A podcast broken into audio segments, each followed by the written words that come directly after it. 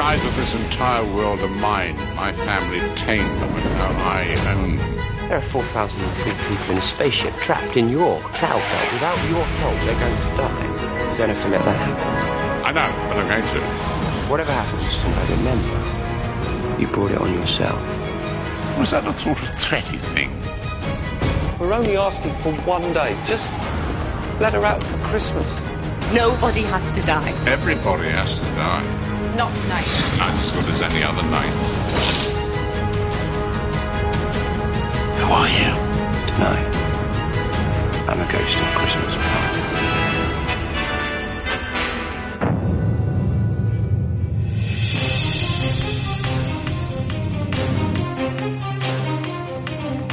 Discussing Network presents Discussing Who, a Doctor Who podcast. I am Kyle Jones and I am happy to welcome back none other than Nicole from the Terminus podcast. Nicole, happy holidays in September. How are you? Happy very early Christmas. Though there probably is Christmas stuff on the shelves. I don't know. I, I haven't actually been to a store since March, but you know, we can we can pretend. We eh, can pretend it's starting to get cold. So Well, well, you know what? I have been known to say on this very podcast that I live in my own reality. So in my reality, there is Christmas on the shelves. So okay. there you go.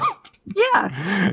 And also welcome back, Clarence Brown. Clarence, how are you? Doing well, man. Cannot complain too much. Um, I know you're happy that you can run into your Starbucks and get your uh, pumpkin spice latte right about now. So you know, good things, good things happen every now and then, right? Well, you know what? Believe it or not, I have never, ever, ever drunk a pumpkin spice latte. Really? I you see not. you as the I see you as the pumpkin spice latte type. I, I totally do. No, but I am, I will tell you, I am the caramel apple cider. I can gain some weight with that. I'm just telling you. Ah, That is awesome. Good Christmas drink. Just saying. Just FYI. But yes, glad to have you back, my friend, as 100% always. And this wouldn't be discussing who if I could not say, and last but certainly not least, Mr. Relativity Podcast himself, the one and the only Lee Shackleford. Hi, folks. Glad to be back with you. And uh, yeah, and it's Christmas in September. Christmas and, and you, do you know that your title seems to get longer every introduction? Have you noticed that? No, and, and I haven't done a, a thing to merit it. It's it's not like being knighted or something. There you go. And the honorable sir, Lee Exactly. Shackleford himself. KBC. So how are you, my friend? How, how's it going? Okay, okay. We did, as you alluded, wrapped up the giant outer space event. Um, the responses that I've been getting are so positive and so moving. And um, uh, one person, in fact, made a point of saying that the the thing they liked about the last episode best was um, Marcus's last speech. So Clarence knocked that out of the park. oh man, all credit goes to the writer there. and, and that was written and rewritten and rewritten. So we, yeah, I think I think we both got some blood in that. Yeah. But, but you know, it's the ultimate thing that what you wind up with that is the end, you know, ult- ultimately the end result. And it has just been making me grin from ear to ear and just looking at the feedback that I'm seeing. And it's just like, yes, because I know how much all of you guys work so very hard. So that's just like, that's a Christmas gift into itself. It is. That was a good segue. Thank you. Thank you. Thank you. Well, you know what? Speaking of Christmas gifts unto themselves, Nicole, I think you have some Christmas gifts of us for us, not of us, but for us in the sense of the news. So what are your news items? Well, um, okay. A lot of them. Well, okay, so I was going to be on last week, so they they kind of stretch from last week to this week. But you know, time travel show, we're good. Um, first of all, on the 14th, the Fury from the Deep animated Blu-ray DVD came out. I mean, it came out in the UK. It still doesn't come out in the US, and I, I can't seem to find a date, even though I pre-ordered it. But it's got like a great trailer on YouTube. That's a um, Patrick Troughton story, by the way. And uh, they've animated it. It looks amazing in the clips that I've seen. Um, I, I'm just easy for any new Patrick Troughton story that they've not found, but that they've done something to to to make it more easy to watch. Yeah. You know, instead of like like I can do telesnaps and whatever, but it's nice to have moving pictures. So um, I definitely pre-ordered it. It is out in the UK. Not sure about US and Canada, but probably soon. I guess Maybe in time for Christmas. maybe that will be my gift to you guys. There is you to make go. Come out before Christmas. oh no. oh dear.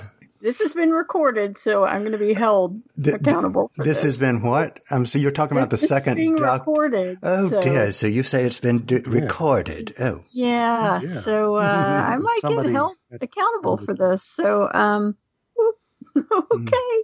Yep. I do have it because it's on my recorder. Yep. Speaking of the second doctor, So Um, other news. What else do we have? um, let's see. David Tennant is returning as the tenth Doctor in a big. Uh, it's called. It's a Big Finish series called the Dalek Universe series, and it's going to be three box sets, nine stories. The tenth Doctor is like finds himself back before the Time War, and there's going to be like Daleks and Davros, but also like the mechanoids, you know, from the Wow. chase, and like the Movellans, you know, with the great like dreadlocks from Destiny of the Daleks. Purple dreadlocks list. Yeah. Yeah. That, I mean, I'm super excited. The first box set comes out, I think it's supposed to come out in April of next year.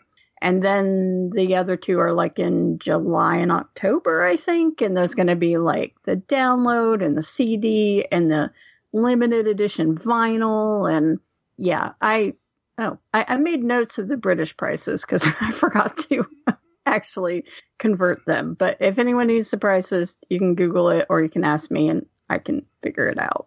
Awesome. Awesome. Yeah. So any other news that you have? My final bit of news, and I I don't think you guys have talked about this, so I'm I, I hope not. Is uh, the Metaverse Con, that virtual New York Comic Con and MCM Comic Con that's coming up in October? Uh, apparently, there's going to be three Doctor Who panels. There's uh, one with uh, Jodie Whittaker, Mandip Gill, and Bradley Walsh. That's on the 8th of October. And then there's going to be two other ones. Uh, one is uh, BBC Studios talking about Time Lord Victorious on the 10th of October. I think that, uh, let's see. Oh, that one has James Goss, Nicholas Briggs, Joe Sugg, and Aisha Antoine. And then finally, there's one where Maze Theory will be discussing the future of Doctor Who computer games on Sunday, the 11th of October, with uh, Maze Theory and Ingrid Oliver. I don't know why she's with that, but um, apparently Maze Theory are the people behind the uh, virtual reality adventure game that was uh, Doctor Who: The Edge of Time. I haven't played that. I don't have any VR stuff, but um, I don't know, kind of exciting, I guess. There's there's some, you know, Comic Con ish stuff coming up very soon. God, is it? Yeah, it's almost October. That's so weird. But yeah, so that's all I got. All my gifts. Cool. Cool. Well, you know, I want to ask a question. I'm going to point this to Clarence because I know that he is a gamer. And if any of the other two on this podcast, other than myself, is also a gamer, please, you know, chime in. But I know Clarence is. So my question, Clarence, is I've been watching things like, you know, DC online and then the Marvel Avengers game that's just come out. I've been watching gameplay of it. My question is, would you, if there was something similar for Doctor Who, would that be something that would be of an interest to, to play? Would you be interested in playing it? Uh, I don't know if I'm a gamer. I'm just an old man that plays games sometimes when he can find a little time in the day. Um, the thing is with the Doctor Who stuff, most of the games, most of them are region locked to the UK. Um, I don't know if many have ever come over here. And when I do see one that pops up and I research it, it's region locked to the UK. I think that has to do with because the UK owns Doctor Who. So, um, I don't know. I'm, I'm down for it, but I don't honestly don't think it'll ever come over here. Yeah, I've seen one that was on an iPhone, or it may have been on Android years and years and years ago. And it was very, I would say years and years and years ago type of game. So it really didn't wow me, you know, and but I remember there was something over here, but again, it was only on available on your phone. You had to pay two or three dollars for it, and it wasn't that good, if I remember. So yeah, they, they've had some VR experiences and they've had some browser based games, but usually they don't they don't ever come over here. So I don't know. I'd be down for it. Uh, you know, I think it's another way to explore the universe. It's just another outlet that people can have to get into uh, Doctor Who. So yeah, I think that would be a good idea if they can make it, you know, global. Cool. Cool. All right. Well, guys, do any of you, the other two, Lee, Clarence, have any other items of news or and or Christmas gift type issues or thoughts that you would like to share before we get into some feedback? Well, Nicole sent me off looking for uh, the U.S. release of uh, Fury from the Deep, and uh, Amazon will let you pre-order it, but they do not uh, even uh, say when. So Yeah. this title has not yet been released. So Yeah, I have. I pre-ordered it, and I yeah, I went googling for it, and I just I can't find a date. yeah, so Time can still be rewritten. yes, it's not a fixed moment yet. I'm gonna have Fury from the Deep if it doesn't come out. No, it, it'll be fine.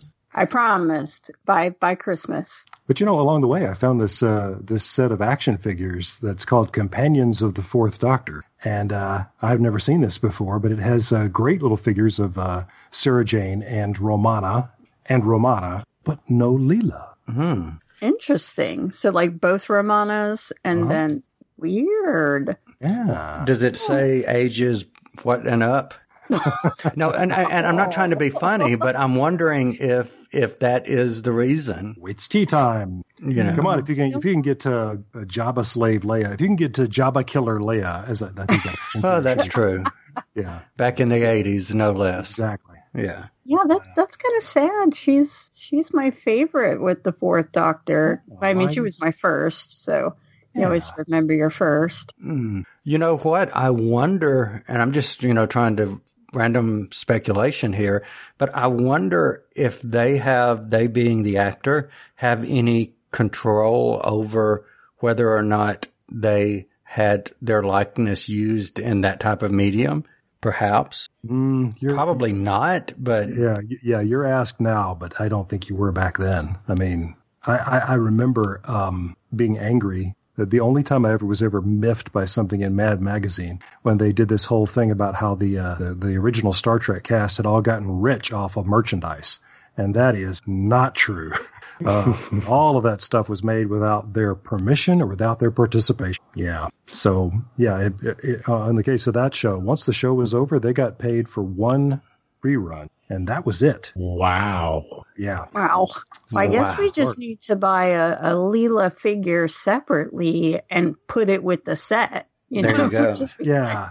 And, and, you know, I know that there is there's some marketing thinking there because, uh, like for example, I have some uh, some figures that are uh, that represent the um, the the the supervillains in the Batman the 1966 movie, which is one of my favorite things in the whole world. So it comes with Batman and Robin, of course, and the likenesses are and the Penguin and the Joker and Catwoman, but no Riddler. oh.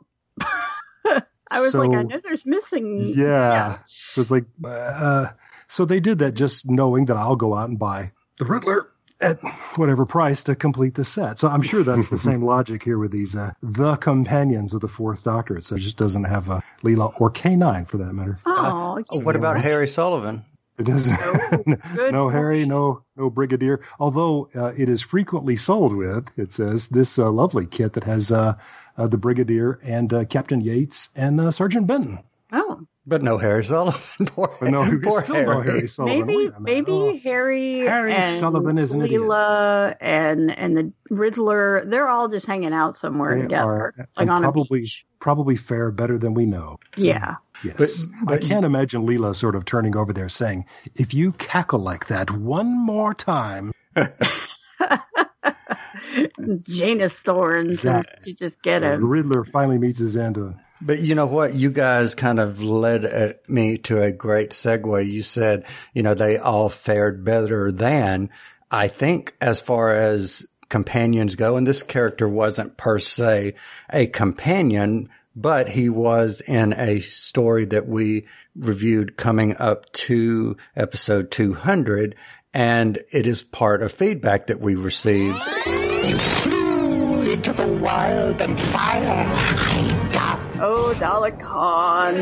Clarence, you did a very good video on the Discussing Network YouTube channel that actually got some feedback and actually got mentioned by someone with the Twitter handle Uncommon Pilgrim. And he said, did a casual search for critiques of Toberman. His character is not so much offensive as just weirdly underwritten. He's a sympathetic hero, so why not, you know, give him more lines? I think this video by discussing who hits the nail on the head and then provides a link to your video. So a good shout out to Uncommon Pilgrim. Thank you for mentioning us. We very much appreciate it. And Clarence, kudos to you on your video. Oh yeah, well, thanks to you guys for helping in some of the facts. And you know, we got some things wrong. We got to correct it. And I'm glad somebody is finding that kind of useful. That's that's what you hope for your YouTube videos. Yeah, that's the big. Yeah, you'll have to put a link to that because I don't think I've seen that video. Well, I will definitely. I'm curious share about it. what you have to say about Toberman, so I'm here for it. Cool. Cool. Well, definitely we'll do that and we'll put a link in our show notes. But of course, Nicole, I will send that to you before then. Yay! So everyone, any other items before we get ready to move into the review? There's a recent poll of favorite doctors. I don't know who who was being polled, but uh, number ten came out on top of this poll Yay. with number thirteen right behind. Interesting. And number, uh, I think it was the fifth Doctor was like way at the bottom. He was He like was the last. dead last. Yeah. And I was like, oh Oh, no. no, no. So I would love is like Lee, what you alluded to. I would love to know who were your subject experts that you randomly or not so randomly, um, you know, surveyed. right. They did have good taste because they put 10 as number one. So, I mean, I'm not going to knock them there. There you go. But uh, I mean, they put Capaldi ahead of Matt Smith, and I, I mean, I love Capaldi. He's my favorite of the new series doctors, but I would say Matt Smith is probably more popular. But I don't know. I mean, yeah, that was a very weird poll. it's always the problem with a poll. I mean, and, and we'll see this right up to election day. You know, uh, Yeah, any poll that you read the results of, you have to say, well, who were they polling? Right. Who were they polling? the pets in the office, they were just like going around to like a cat and being like, "Which one do you Yeah. like the best?" Well, just wait, just wait until you vote twice. You know. Yeah, Well, Yeah. your dogs. Or you mail in your, uh, your your vote to the Time Lord Academy at the, uh, the at the Stone of Rassilon or whatever at the Hand of Omega or the Sash of whomever. But you know, yeah. The Tecteun's tenth uh, doctor probably fixed it. Tecteun's told child killer. Who knows? but you know what I do know? I do know if you have not seen Doctor Who: A Christmas Carol, put us on pause, go out, watch the episode, come back because from this moment forward, spoilers. Spoilers. Spoilers. Spoilers. Spoilers. Alrighty, the spoiler warning has gone out and we are back to review A Christmas Carol. This is the 2010 Doctor Who Christmas special airing on the 25th of December 2010. It starred Matt Smith as the 11th Doctor, Karen Gillan as Amy Pond, and Arthur Darvill as Rory Williams. Also noting here that this is the first episode with Darvill listed in the opening credit. So before we get into, we're going to kind of break it because it's Christmas here for a second. Before we get into the summary view, Lee Shackleford, A Christmas Carol. I know you know about A Christmas Carol. Give us just a brief history of A Christmas Carol, the story on which this is based. You mean you mean the Dickens? Dickens, yes. Yes, yes. Kyle turns to me because I have a liberal arts education. But, yeah, uh, we we know Dickens and we know the Christmas Carol and we know that the Doctor knows. He not only knows the Christmas Carol, but he's already had an adventure with Dickens himself. Um, but um, IRL, uh, Charles Dickens um, wrote this um, classic tale in uh, 1843, and um, it is properly called A Christmas Carol in Prose. being a ghost story of Christmas. And, and, and that really does help to explain it a little bit because the name A Christmas Carol doesn't, I guess you keep waiting for the Christmas Carol. Yeah. when did they sing? But what he was setting out to do was to sort of tell a story that was like a Christmas Carol of some kind. So that's why it's called A Christmas Carol in prose. Being a ghost story of Christmas, which is, you know, we don't usually associate ghosts with Christmas, except in a Christmas Carol. But um, Dickens was very interested in in social reform. He had he he'd come from a middle class family that lost all its money, and um, and everybody ended up in the poorhouse. And um, the poorhouse was kind of a hell in Victorian England.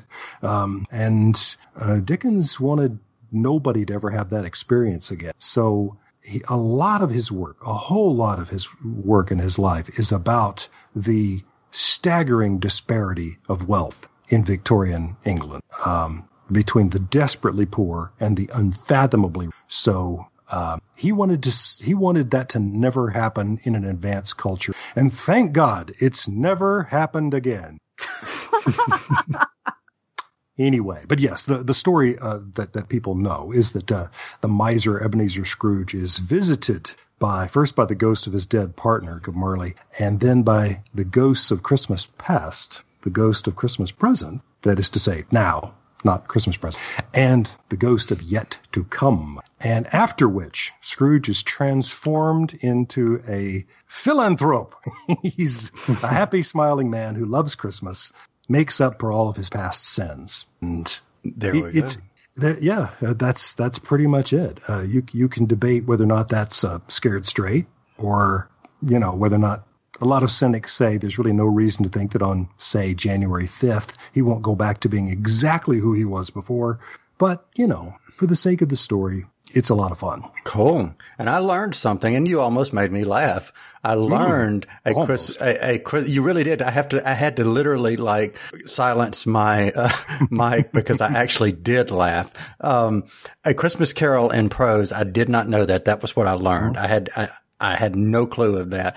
And, and when you said the, ghost of Christmas present, and you said in the time and not the present, I was thinking, now what would a Christmas present ghost look like?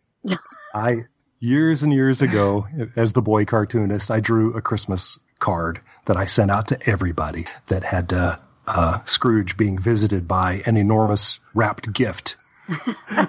You know, with roly poly eyes and hands. And he I'm the ghost of Christmas present. yeah, I saw that on one of the uh, Christmas Carol versions. I, I think it was like a VH1 one, like Divas Christmas Carol.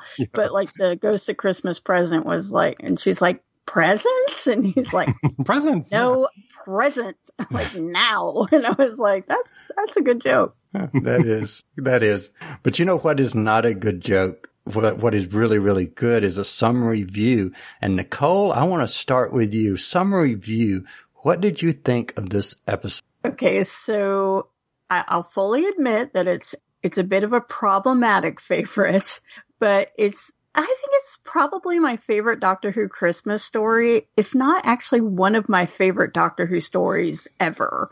I mean, yeah, it's got some issues, but I just really, really love it. Like I rewatched it again today and I just, it just make, makes me happy. Like I, I just, I mean, I cried a little too, but, but I was mostly happy. And I don't know. I just, I think it's, it's always good, even though I've seen it like a million times. Ah, cool. All right, Clarence Brown, summary view. What say you? Yeah, um, I think it was a few reviews back. We we talked about Doctor Who feeling like a fairy tale in a sense. Um, I think it was that brought it up, but this this is what this episode felt like to me. I loved how they used time. I think this is the way you do it. Um, it felt like how I envision time travel, um, t- how I envision time ta- travel affecting people in the present when it's done, um, versus some of the few examples from the last few episodes, which I thought were just didn't make any sense at all. So yeah, that that was a big high point to me, and just to see how this character, which we'll get into, how he changed throughout the course of this episode, and everything Roy and, and Amy was was freaking amazing too. So I, I really loved it. Awesome. Lee Shackleford. I have not looked at this probably since it aired. Um, I remember being kind of feeling kind of ho hum about it, and it makes me wonder what was going on in my life at the time. Because uh, looking back on it, I thought, what, what a, what is your problem, Scrooge? Because it's it's delightful. It's just, uh, and and we'll get into it, but yeah, I it, it is a very interesting, if nothing else, a very interesting use of the of time travel in a way that Doctor Who doesn't usually uh, get into. But the doctor says there's something wrong with this guy, and he goes into the past and freaking changes it. Yes. Yeah. And um, so uh, apparently this guy is not a fixed point, but it's uh um and just these extraordinary sets and uh, landscapes and these great performances.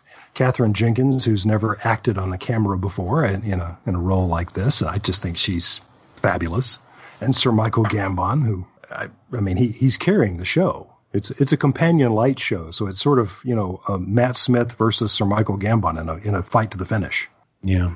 Fabulous. Laurence Belcher, the kid, was really good too. I thought. Yes. He's terrific. He really is. Yeah. Yeah. Yeah. I, Go I, ahead. I want to add real quick before we move on.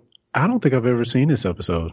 Really? So somehow Wow. it missed me. I, I I didn't remember anything about this episode. Not one thing. Well, So, I must have like when I went back to change your pass, Clarence. I must have accidentally wiped it out. You I'm weren't sorry. supposed to tell him. Sorry. Silence has fallen. Yep, she took some silent. Oops, I wasn't supposed to say that. Well, for me, this is probably maybe the third time I've seen this, and I'm kind of going to echo what Lee said. I don't really know why I haven't gone back to watch this because you guys have heard me say before. There was a time back in the past that I called into Doctor Who Podshock for the very first time, and this was it. Podshock 232 was a live recording, and I went and found that. And I have the audio, it's about two minutes long, and I'm going to insert that right now for everyone listening. You can hear a very, very, and let me say one more time, very extremely nervous Kyle on his phone for the first time talking to the host of Doctor Who Podshock. So let's listen to that and we will be right back. Right. And let's try to do this once again with Kyle. Yes, good Ah, afternoon. How we is hear everyone you. today? Yay. Yes, I apologize for it seems like I was having the technical difficulties similar to what everyone It's else It's been is going having. around today. No Uh, need to apologize. It's just, um, Absolutely. Well, uh, you know, as everyone said, it, it was a great episode, uh, perfect Christmas episode. I would have loved to have seen River, but I understand that, you know, we don't want to oversaturate ourselves with too much well, you got to see her in the Uh, trailer at least. Yes, absolutely. The trailer was actually the best part of it for me. Seeing what was coming next year, seeing what was you know coming in 2011. So the biggest takeaway I take from that is my God, I sounded country. Oh, But any, I mean, I, Nothing I, I with country. cringed listening to that. But back to the story, I, and I'll say what I just said again, but very briefly. I enjoyed it. I don't know why I haven't gone back to watch this more than I did because I thought it was very, very good. And I say, let's just get into more of it because everyone listening just heard me give a brief summary view of that. So using time travel in the narrative and Clarence, I want to kind of elaborate with you for just a minute. I was curious or actually a little surprised at your idea that this was well done because I was curious to hear what your thoughts were because I know that some of the episodes that we've seen, you've not really liked the wibbly wobbliness of the time travel. It was there anything specific in this episode that made this one not feel like the other ones where we've seen him change time? Oh, it's just totally different. I mean, whereas in some of the ones I had problems with, he comes to a revelation that something he may have done in the past happened. So after he has come to that resolution, he then goes back and does the thing. To me, that doesn't work. But here we see where he sees a problem and in real time he goes back and we get to see sort of like Back to the Future with the picture fading. We get to see, uh. We get to see him start to have these revelations of these new memories. And I just loved seeing that unfold on screen. I mean, not only that, but in, in addition to this pretty cool thing they did with the doctor unlocking this, these data tapes and we get to experience it like Sardick does in, in real time as he sees it. And I, I, I thought seeing the doctor go back and appear on these tapes that that was just really, really, really well done and something I, I feels this was like an ingenious thing that somebody came up with, you know, to put in the show. So loved it. Cool. Nicole, any thoughts from you? I have such mixed feelings because on the one hand, I was like, "Oh wow, that's that's pretty awesome," but on the same on the on the other hand, not on the same hand, I, I have multiple hands.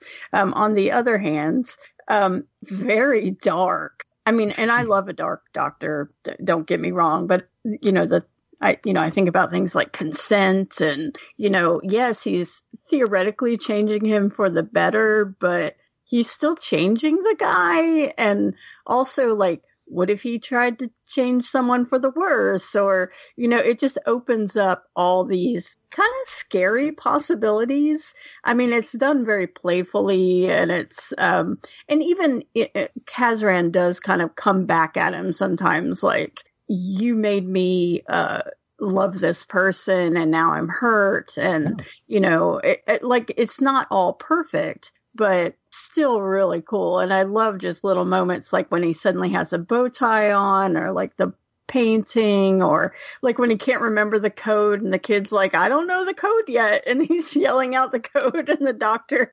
travels and hears him yelling. He's like, okay, got it. And then goes back. And there's some really great little moments like that. But it is kind of scary too, if you think about it. Good that point. he just changed this person. He rewrote him. Very good point. Lee, what what do you think? I, I was very touched by, uh, as I said before, about um, uh, Michael Gambon's uh, performance of all of this um, this evolution as he is changing. I, I, I just thought that was uh, marvelously performed. But yeah, for the first time, uh, the point that Nicole brought up really hit me. I'm like, is this surely this is not right? You is would this would be one of the oaths of the Time Lords, wouldn't it? that you don't do stuff like this. Um, I don't know. Yeah, kind of Time Lord victorious in a way.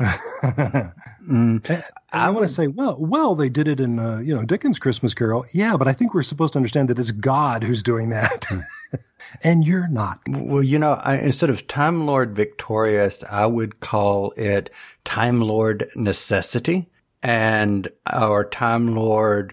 Um, uh, what am I trying to say? Time Lord making it up as he goes, kind yeah. of say, because while I agree with Clarence's point of it, I loved how he transformed and the way they did it. I, I uh, totally agree. And I paid more attention to that this time because I had completely forgotten that he watched himself through these videos as a, you know, a child and sees the doctor go back. I had forgotten that, but I couldn't help but think if Amy and Rory were not on this ship, they wouldn't be there, meaning the doctor wouldn't be there. So this ship would have just crashed. The only reason that it's become into the orbit of the doctor for, for highly likely chances is because Amy and Rory were on the ship. Well, there's a line this, as usual, this is Matt Smith at his most uh, motor mouthy, and uh, and I love that. You know, I love that. But uh, the, one of the, the many many lines that he throws away is that when he gets to uh, the that um, uh, organ console that is that is running the sky, you know, and he says, "Oh, lights and buttons. That's what brought me here." Interesting.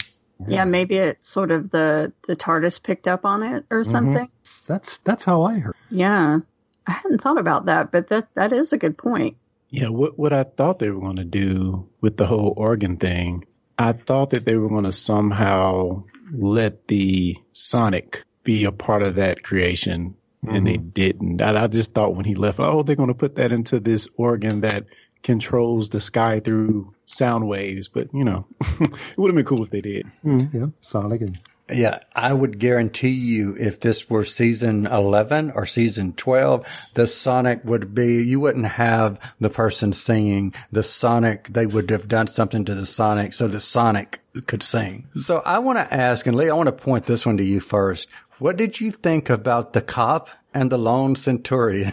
No, I love that. It's it's uh, another one of those times where uh, the audience for the show suddenly has a gap in the middle. Is that the kids are saying, "Why are they dressed like that?" and mom and dad are saying, "Amy and Rory dress up. That's awesome." Um, My goodness, Amy. I, exactly. I, the uh, yeah, the Centurion thing is maybe a little more problematic in bed, but uh, anyway, insert short sword joke here.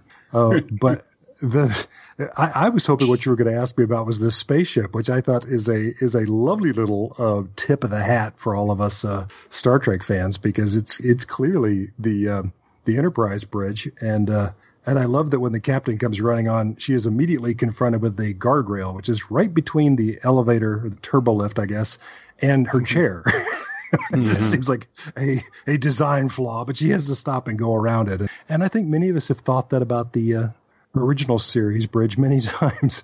and uh, and then the, you know there's uh, somebody at uh, the helm who's got a a bionic yeah, it's got eye. the the eye thing. That's what I was thinking. and then uh, later on complains, "We're flying blind."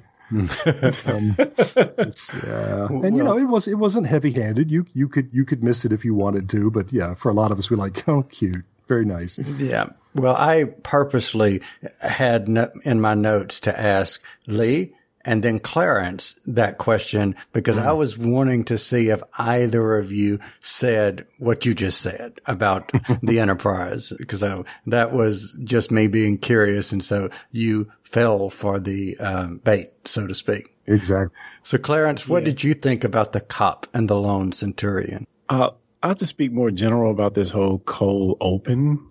This may be one of my most favorite cold opens in all of Doctor Who. Yeah. It, it, you know, we start with this spaceship crashing toward this planet, and then we have uh, the hilarity with um, the centurion and the policewoman, and kind of the banter there. I mean, I was locked in from the very beginning. It's just a wonderful, wonderful way to get you wrapped in and ready for the rest of the episode. So, from the first first few minutes, I was like, "Wow, this is amazing." awesome, Nicole. What to say you? Yeah, I mean, it's it's so adorable when they're they're in their little costumes and you know obviously i mean because like amy shows up first and you're like huh?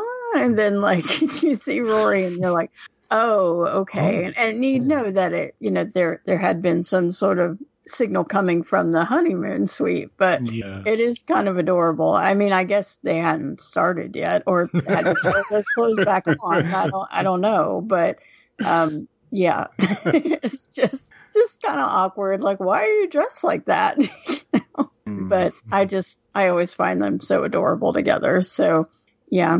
And this is, I think, the first their first um, honeymoon because remember the doctor just keeps trying to give them honeymoons where they they all mess up. So yeah, I think this is the first honeymoon, and you know the the the whole idea that they conceived of this idea to wear those costumes on their honeymoon was just a great conception of an idea. Just FYI. Um, so let's switch to talk a little bit more about Kazran or Kazran Sardick. And every time I say his name after watching this, I think of the character that was in the Doctor, well, not was it the Doctor Falls? Yes, the Doctor Falls, the finale of season 10. And there was a character on there called Hazran. And I was like, mm. oh, you just uh-huh. recycled the name and put it K- from K to H. Mm. So they're related. it could have been. Yeah, good, good, good tie. So Lee, why don't you start us off? What did you think about Kazran as a character? What did you, what did you think of his character and his evolution? He's he's wonderfully uh, malicious uh, when we first meet him. In that, uh, and and it, it's I've been thinking about this a lot lately, actually. That it, it's a, it's really easy to present a villain who is sort of snarling, snarling and twirling his mustaches and and saying, "Bah, I am evil. I wake up in the morning thinking, what evil thing can I can I do?" And that's just not who he is, and it's not who Scrooge is. It's he just doesn't care, and that's enough. And uh, I will, we'll get to it later, but my favorite line in the script really is, uh, "Well, they'll crash." Well, that's a sort of a ling, isn't it? Yeah.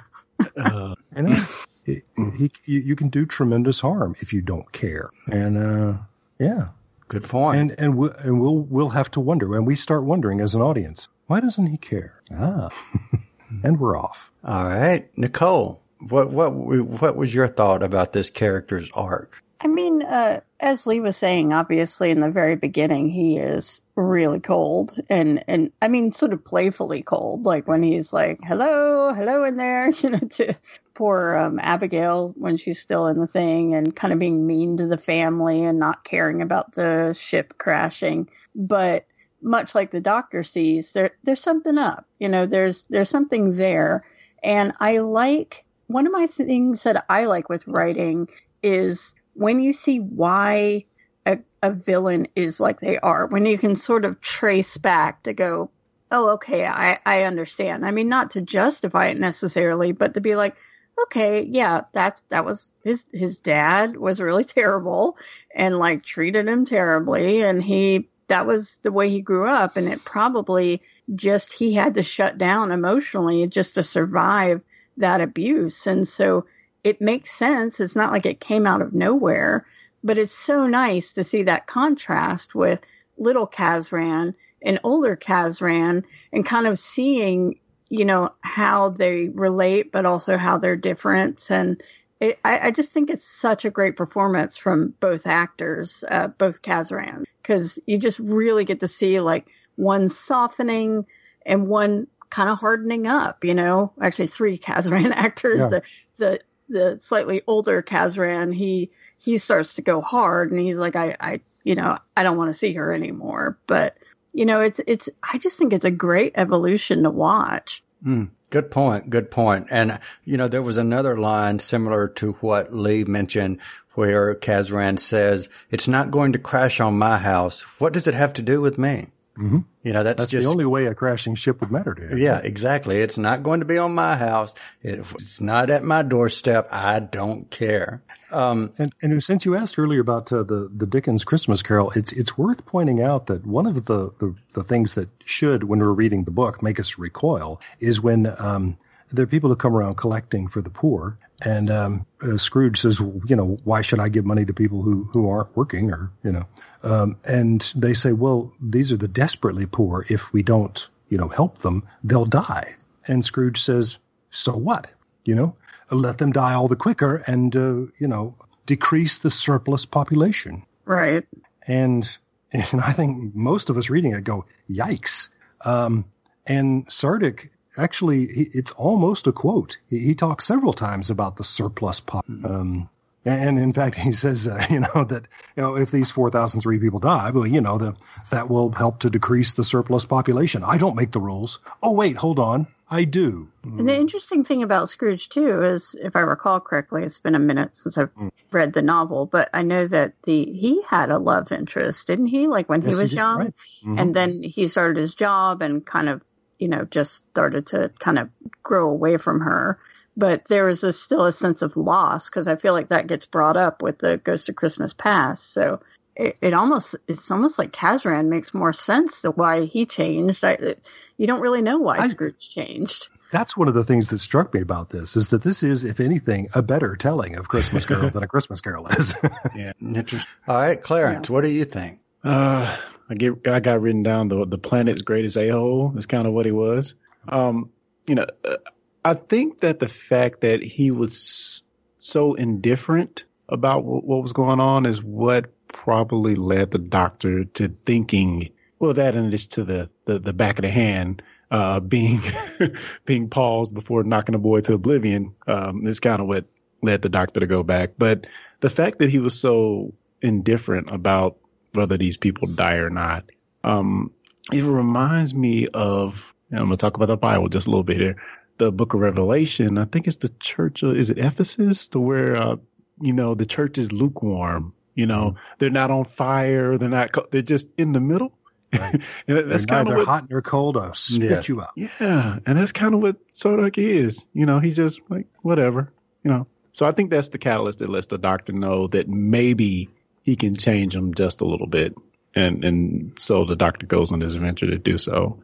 And yeah, um, seeing him pause before he, you know, gave gave the boy the back of the hand was was another good thing for the doctor to see. Like, hmm, there's more to it. hmm Possibility. Yeah. Though I do have to say that boy ages amazingly because he, he's like young when you know like his parents are young, and then he's like young when his parents are old. Yeah, I want to know his story. yeah, big production mistake on that one. There you go. Um, you know, only other thing I will say about the way they presented his character, and I love seeing timeless, you know, not timeliness, but it may be timely, but timeless storytelling is I'm watching this and I'm seeing, you know, the way they're presenting him as being this, if it doesn't affect me, it's all that matters as long as me and mine are fine and blah, blah, blah, blah. And I'm thinking of how a lot of people are today still are, have that same mentality of the us versus them and the, you know, as long as it impacts us, we're good. And what, it doesn't matter what the others, I, I love timeless storytelling and that was something that this reminded me of. So that was, that was interesting. But let's go back to the past for really, really quick. I'm curious to know what was your favorite jaunt to the past? And Nicole, I'll start with you. Was there one of the trips that the two of them took to the past that stood out as your favorite? And if so, what was it? Well, um, being the Italian American that I am, I uh, I love a bit of Frank Sinatra, and so the uh, the idea that the doctor was going to do a duet with Frank Sinatra, I, I wish I could have seen that, and and the whole like getting engaged to Marilyn Monroe, and he's like, Marilyn, get your coat. I just I love that part. I mean, it was also sad with Kazran and Abigail, but just the fact that they were at that party, I just I thought it was fun. All right. Clarence, did you have a favorite visit to the past? I don't know if I had a favorite, but the one that Nicole just mentioned was the one that annoyed me the most. Re- reason being, reason being, what what about River? He had like kisses on his face and you know, well, lipstick on his face. Excuse me. Like, River's got multiple people too. Uh, yeah, well, you know, An open relationship. as open as it could be, you know, across time and. And in his defense, I gotta, gotta stand up for the doctor here. As much as I love my river, in his defense, he he did not yet know who she was. Well, yeah. So, And and the line is, I just accidentally got engaged to Marilyn Monroe. right. A lot yeah. of guys like to be in his shoes. well, yeah. I mean, that's part of why we love it when he says, yeah, Marilyn, get your coat. Yep. Who's to say River didn't show up for the honeymoon? I'm just saying. Yeah, I mean, she might have been like jealous in the way that she wanted Marilyn herself. you never know for that. I, in that scene, though, I wouldn't have mind be, uh, being uh, Kazran either. All right. Yeah, how did how does he breathe? Like through his ears? Oh, and just the doctor giving him advice throughout the whole episode on on Abigail. The doctor doesn't know anything. He's trying to, how do I kiss her? You know, how do I talk to her? Should shouldn't you talk to her when she's crying like that? The doctor doesn't know. I love that part though, especially when he's like, um, "It's this, or go to your room and design a new kind of screwdriver. Don't make my mistakes." Don't make my mistakes. Isn't that? That's a very important part of the doctor's backstory we just got here, isn't it? and, and again, it plays right into uh, the thirteenth Doctor's awkwardness. Sure, you yeah, know. especially around girls. You know, I mean, obviously the tenth Doctor was a little better with that sort of thing. So All right, so Lee, did you have a favorite jaunt to the past? Oh, I love the 1952 one too. Yeah, I, I, I just thought that whole business was hilarious, and uh, and you have to be happy for for Kazran too. And oh, it's not going to last, is it? Because then we immediately cut to the cryo chamber counting down to.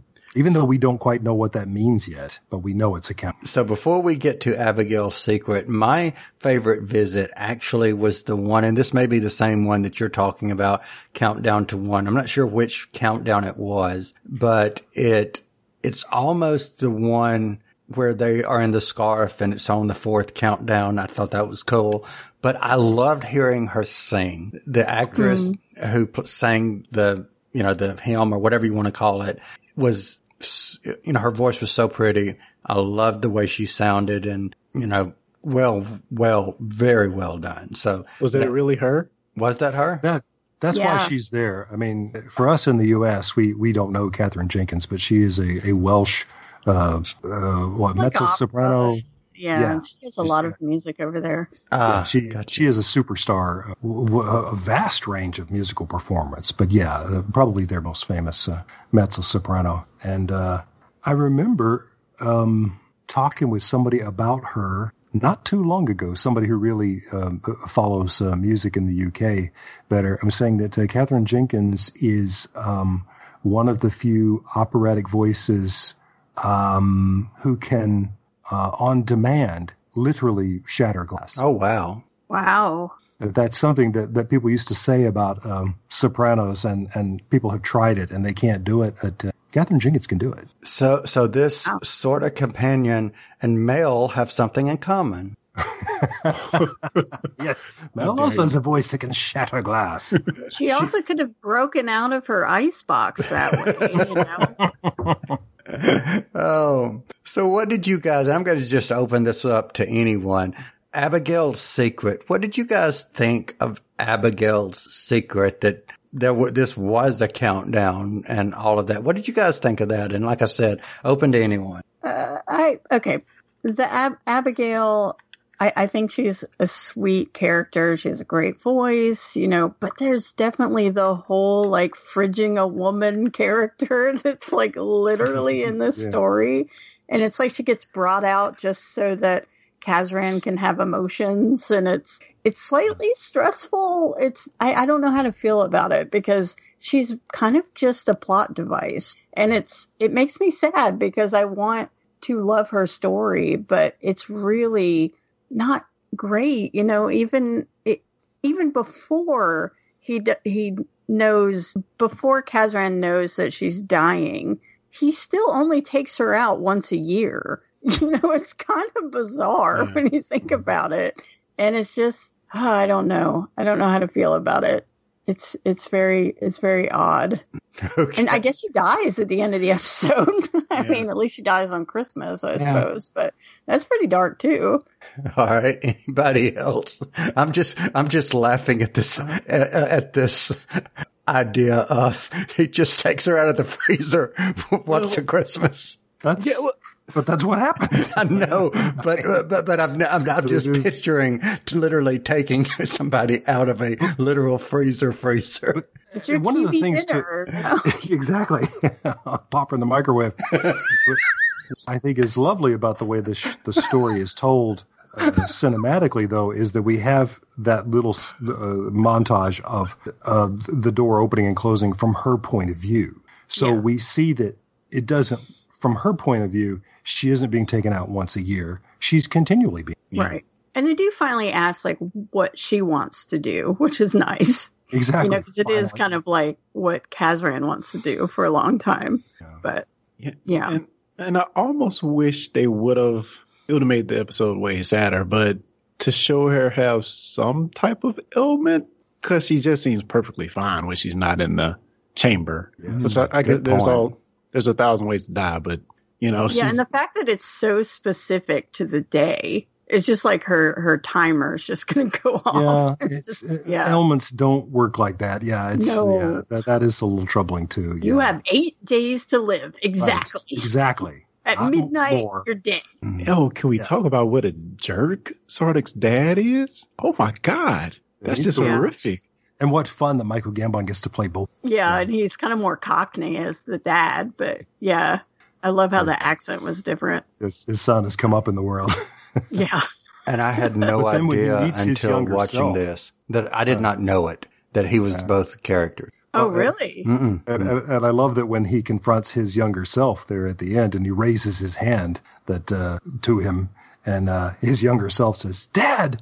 Yeah, because it's course. just the same, pretty much. Yeah. How could he think that's anybody else? Interesting. So I'm going to go into just a slightly different direction really, really quick because it's almost time for our favorite scene. So before I I ask if you have any more topics, I'm curious to know, would you guys be interested in seeing a historical companion? I mean, I know we've mentioned this before and quite recently, but would you rather see a historical companion maybe replace Yaz or Ryan or Graham than a contemporary companion? And I'm going to open this back up to the floor. Well, I absolutely. Those of us who are fans of the classic series know that we've had, uh, you know, people like Jamie and Victoria, and and for a while, Jamie and Victoria together, Right. And uh, and uh, and Leela, and and it and when Leela's scripts are at their best, Talon's Weng-Chiang, you can have lots of fun with the fact that she is uh, an outsider, that she doesn't know how to eat with a knife and fork and things like that. And uh, I just think that's that's great fun. That's great fun. And um, having uh, we've had companions who were from our future, and that's not as interesting because we haven't been there, so we don't know you know their world. But um, but yeah, I, I would love a, a companion who is from from Earth's past. Awesome. Awesome. Yeah, because uh, you know, like Lee mentioned, uh, you know, I uh, I think I like Jamie more than Victoria, but I love how Jamie he just like he didn't know what was going on half the time, but he just made it work. He's like, okay, whatever, I'm gonna Yeah. figure it out. And and you just think about like his experiences like through his eyes. It's just it's so interesting because I mean, yeah, they're alien worlds, but they're extra alien to him, you know. And um, I love that uh, the extra layer that we get. That yeah, you don't really get that with the contemporary companion. Mm-mm. No, and it's almost like you have a historical episode just by the simple fact of the person's presence in the story. Yeah.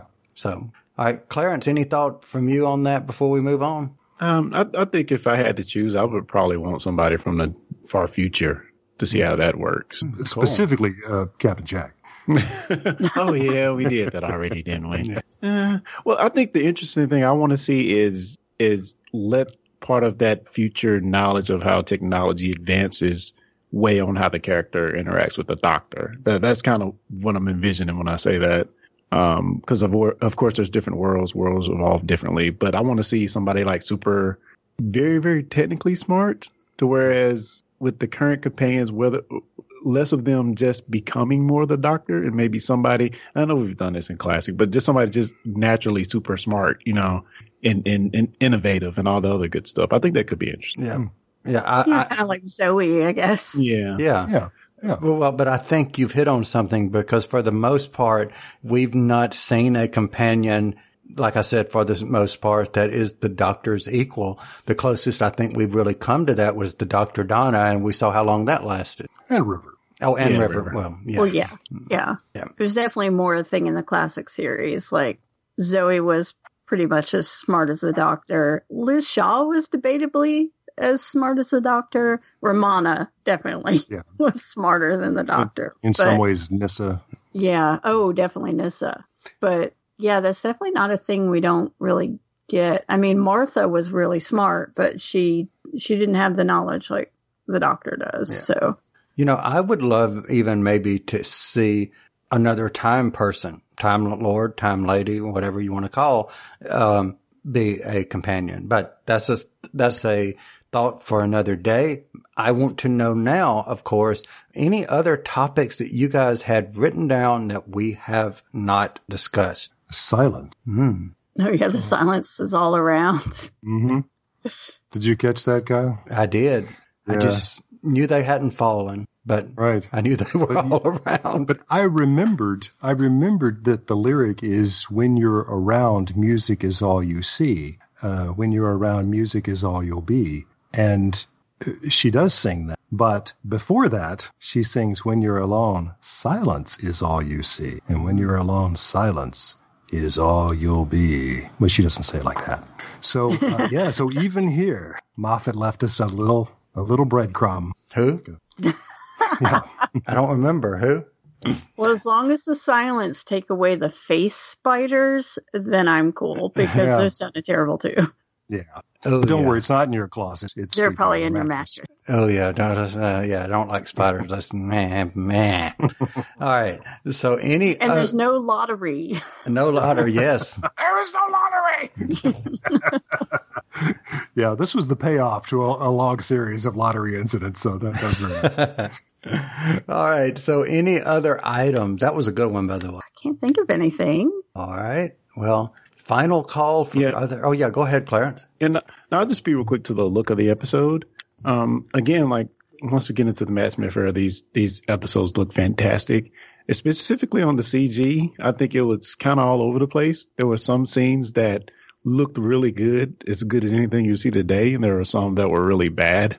But but overall, I, I think it still holds up okay. But this was kind of a CG heavy episode with the cityscape and of course the shark. Um, and, and the, little- even the many little fishies. So Little bit, yeah. It's interesting that I thought uh, all of the little fish were perfectly convincing. I didn't buy the shark at all.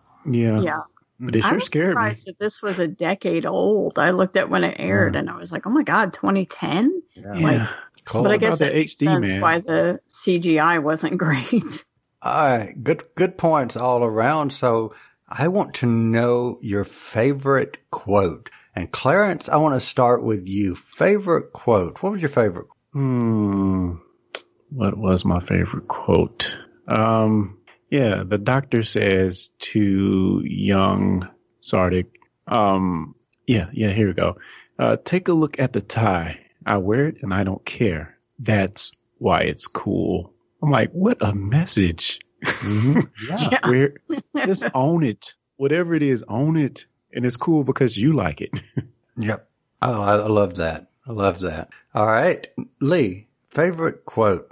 I guess it's this this whole thing here, but I just I do just love it. Um, the uh, the servant who hands uh, Sardick the phone uh, mentions, by the way, that this is a Galaxy class ship down through the crown layer. But so uh, interesting.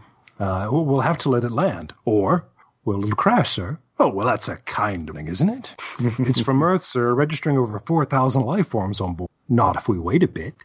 Oh God, such a horrible person, man.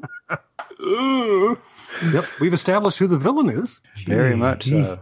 Who can't just let it crash? Says who? Hmm. Deep. All right. Nicole, favorite quote. Well, okay, so I, find this episode incredibly quotable. So, like, I had a list I had to like narrow down, but I think my favorite right now, because I like to think that we're halfway out of the dark, is the whole opening bit where he says, on every world, wherever people are, in the deepest part of the winter, at the exact midpoint, everybody stops and turns and hugs, as if to say, Well done. Well done, everyone. We're halfway out of the dark. Mm. There's more about Christmas and stuff too, but I didn't write the whole quote down. Awesome. But it's uh, we were talking not too long ago about how uh, interesting it is that in Moffat's era there is frequently a narrator, Yes, yeah. and this time it's recognizably Michael Gambon, and then we hear him finish the speech. And you know what I call it? I call it expecting something for nothing. Very well. and I like done. that he gave Christmas different names because he's like, there's Christmas, there's like the Crystal Feast, there's Winter Solstice. So he, he you know, I, I thought it was pretty cool. And that's, that seems to be persistent in Doctor Who, that, that we'll, we'll always stress um, the meaning of Christmas as being about winter solstice, which Right. really is where the festival comes from in the place. Yeah. Um, and, and And a so little it is. Saturnalia, but yeah, Well, that's it. You know, it's a touch, a touch of the Saturnalia. And, yeah. um, but yeah, it is. It's about, uh, you know, from here on, we're getting closer to the light. That's what it's all about. You can take that any way you want. Because Yeah. if I remember correctly from, from, you know, college years and years and years ago, the, in the life of Christ, when Christ would have been born, it would not have been December the 25th based on where they were going, what they were doing, the censuses and all of the things that they were doing would not have occurred in tra- what we know to be December. Yeah. Shepherds. Yeah, uh, I think it was by- by like the field, summer. yeah. Yeah. keeping watch over their flocks by night. Yeah, it's spring, so that kind of thing. Yeah. All right. So my favorite quote was a brief, you know, correspondence talk between he and and uh, Kazran, where the doctor says, "I didn't want to kill it," said the doctor. She was trying to kill you, Kazran replies, to which the doctor says she was hungry. I just, you know, I, I think that to me said just to listen and don't always assume.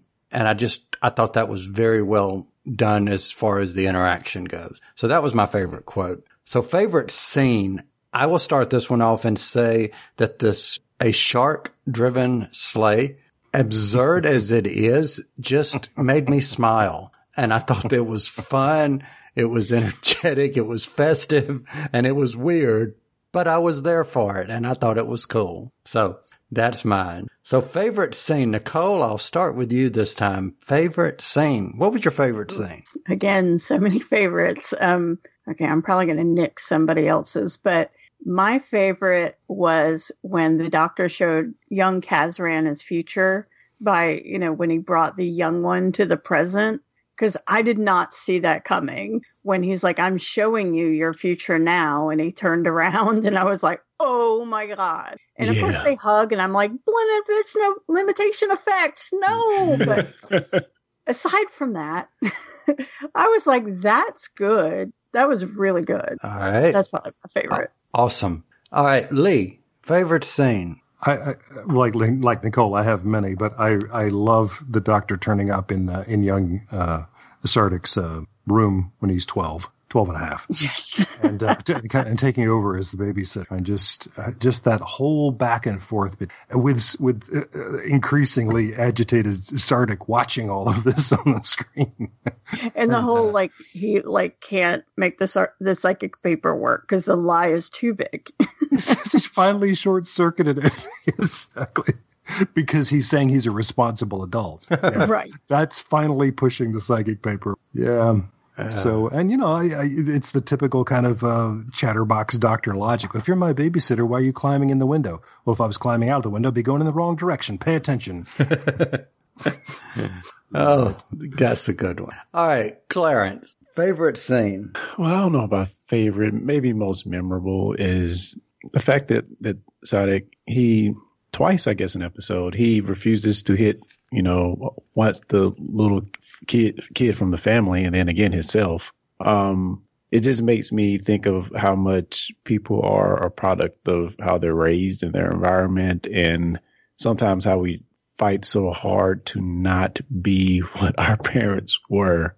And and and and for for Sardick, it was Sardick, it was a doozy, you know, to fight that programming of how he was brought up. I, I, you know, for some reason, I just really like that scene, and I like that he refuses. He's we see him fighting at that moment to to not be what his father was. So I thought all that was was really well done in this episode. Good, good point. Good really point. Yep. And final rating. I'm curious to know, and Lee, I want to start with you this time. Final rating. What say you? It'll give it four and a half sharks out of five. Hmm. I'm I'm biting my nails here on that with the shark. Mm. Wow. Okay. Nicole, what say you? Um, well, as I said, you know, it's very funny, but it's also very dark. The dialogue's amazing. Um, I love the way Moffat plays with time travel. It's definitely a great homage to the Dickens story. Didn't like the fridged woman trope, but all right. Yeah. Um, but you know, the rest mostly makes up for it. And honestly, like, it doesn't take my score down that much. So I'm going to say 4.95. Oh, wow. Okay. Oh, 4.95 fogfish out of five. All right. So least shark is probably going to eat my fish. So we'll see. It, I noticed that somebody on the, on the social media had pointed out that this is the only Christmas special in which nobody dies, interestingly. On unless, screen. On screen and, yeah. right. And I mean, I guess Abigail's going to die soon. Unless it's after, it's after the closing titles. Everybody's going to die after the closing titles. Well, it's true. I think um, Catherine says that everybody dies. Everybody dies. Yeah. Why not today? But yeah. um, but the, the the, the commenter said uh, unless you count the fish that the shark is obviously going oh, to eat. That's true. anyway, that is true. Mm-hmm. Uh, they were just low on the food chain. there you go. I was hungry. Yep, there you go. Clarence Brown, fa- final rating. I'm going to give this episode a 4.8 baby sharks out of five. Okay, I know there were no baby sharks in the episode, but I just wanted to say baby shark. They, were probably, they were probably up there. They were probably up there. Of course. All right.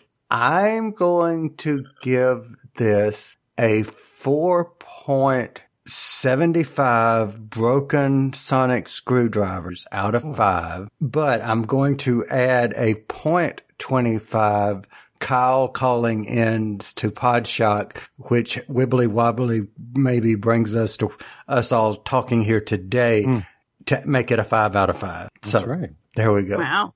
Like magic. Magic. Yeah. Yep. A- And and Louis Trapani didn't didn't shame you or yeah No, embarrass you on the air or something. No, he didn't. It was, No. it was, uh, uh, I was fixing to say Lee. I'm so used to saying Lee and Clarence. It was, uh, Louis and Dave. So yeah, yeah. Awesome. Neither of whom are going to hurt any. Yeah. yeah, absolutely. It, um, so yeah, that was so much fun and such a wonderful memory. But what is also a good memory is that I had the memory in my head to ask you, and I will start with Nicole because she is our guest tonight. Nicole, where else can you be found on the internet? Um, well, probably the easiest way to find me, um, if you're looking for Doctor Who related content, is um, over at my podcast, which is called Terminus. It's uh, terminus.libsyn.com. Kind of been on a bit of hiatus with the lockdown. You know, other things are more important, but you know, I'm hoping to get back to it. And uh, but you know, I'm also on Twitter at Terminus Cast, and if you ever just want to talk about Doctor Who with somebody, I've seen it all. Well, what can be seen, and I, I can geek out about it a lot. So um, I'm happy to talk to anybody about Doctor Who or David Tennant or whatever, Or David Tennant as Doctor Who? Or, or David Tennant as Doctor Who, or David Tennant as Dez from last week. I'll, I'll do that too. awesome. Yeah, that's all I got.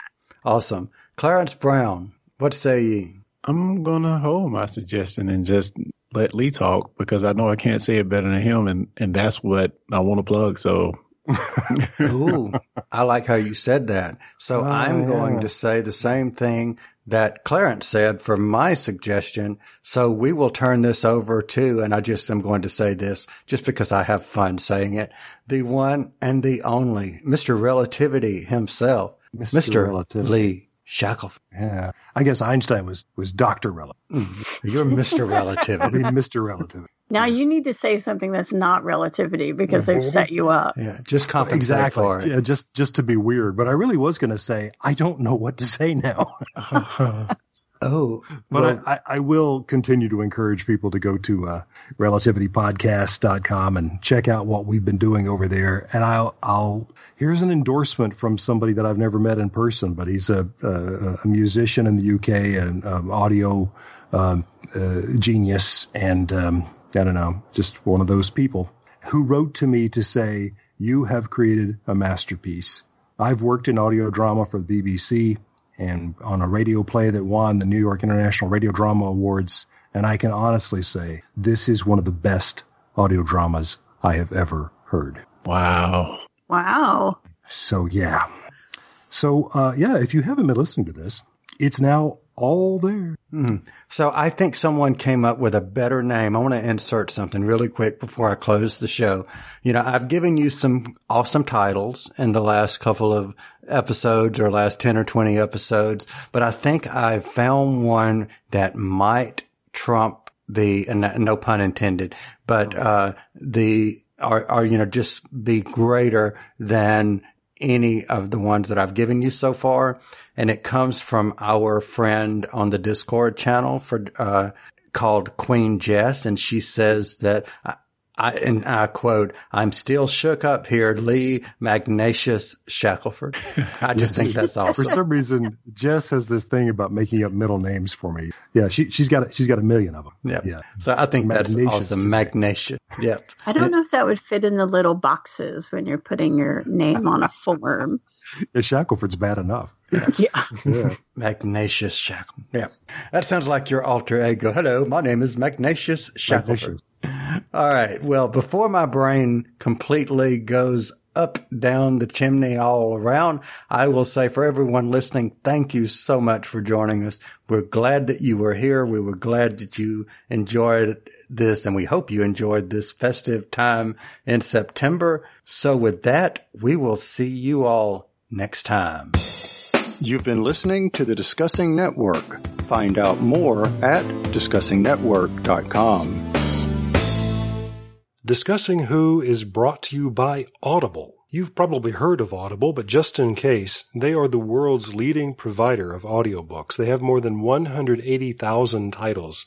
Let me say that again. 180,000 titles to choose from. Imagine a genre, they've got an audiobook. And these files play on smartphones, Kindles, tablets, in fact, over 500 different devices. Now for fans of Discussing Who, Audible is offering a free download when you start a new Audible subscription. And you can choose anything at all from that vast library. But we know you want to get one of their absolutely fantastic Doctor Who titles, which include New Adventures of the Doctor, but also Torchwood and River Song and they're performed for you by actors you know and love. Wonderful voices Tom Baker, Alex Kingston, David Tennant. The list goes on and on. So try it out for 30 days. And if at the end of the month you decide Audible is not for you, you still get to keep that Doctor Who book you downloaded. So look at it this way. Free Doctor Who book. So here's how you get started. Point your favorite web browser to audibletrial.com slash discussing who. That's audibletrial, all one word, A-U-D-I-B-L-E-T-R-I-A-L dot com slash discussing who. Also one word. And that's how you get your free book. What could be better than that?